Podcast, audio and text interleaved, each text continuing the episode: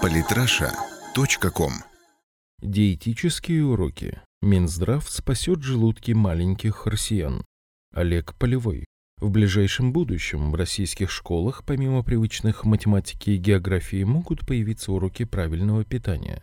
Юных россиян научат, что можно есть, а что нет. Инициатива эта своевременная, ведь в питании российских детей давно пора многое поменять. О том, что в российских школах детвору будут учить правильно питаться, в ходе круглого стола актуальные вопросы производства, качества и доступности детского питания, в том числе лечебного питания для детей, поведала общественности заместитель министра здравоохранения России Татьяна Яковлева. Над проектом сейчас работают сразу несколько ведомств. Мы работаем над тем, чтобы в наших профилактических кабинетах в поликлиниках обязательно были консультативные приемы диетологов, чтобы они также работали со школами с организованными коллективами. Это будут обученные лекторские группы, которые смогут объяснить ребенку, как и почему нужно правильно питаться. Один из первоначальных авторов инициативы, знаменитый российский диетолог, доктор медицинских наук профессор Алексей Ковальков, направивший в свое время соответствующие предложения в Минздрав и Госдуму. По его словам, программа изучения правильного питания для каждого возраста может быть своя. В ходе реализации проекта в школах, возможно, будут использоваться специальные фильмы,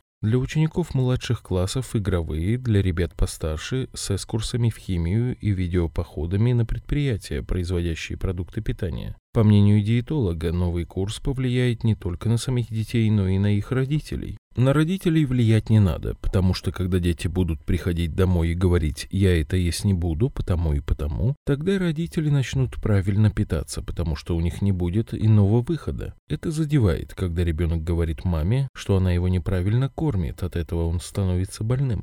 Алексей Ковальков Проблема с питанием подрастающего поколения в России назрела и перезрела. И виноваты в этом в первую очередь, увы, родители. Врачи и Росстат уже давно бьют тревогу по поводу детского здоровья. В России стремительно растет количество детей с ожирением на 15 тысяч в год, с хроническими воспалительными заболеваниями органов пищеварения, другими тяжелыми нарушениями здоровья, связанными с неправильным рационом. Согласно данным Росстата, большинство российских детей кормят лапшой быстрого приготовления, чипсами, конфетами, поют сладкой газировкой. Популярны на постсоветском пространстве разного рода полуфабрикаты. А вредная еда из традиционной кухни – это вообще катастрофа. Достаточно немного пройтись по форумам Рунета, чтобы понять, что накормить кроху борщом на зажаренном сале или экзотическими фруктами, а потом заламывать руки, когда у него начинаются сильные боли рвота и подскакивает температура – это норма для многих российских родителей, дедушек и бабушек. Причем над молодыми родителями, стремящимися создать ребенку нормальный рацион, родственники и знакомые зачастую просто смеются.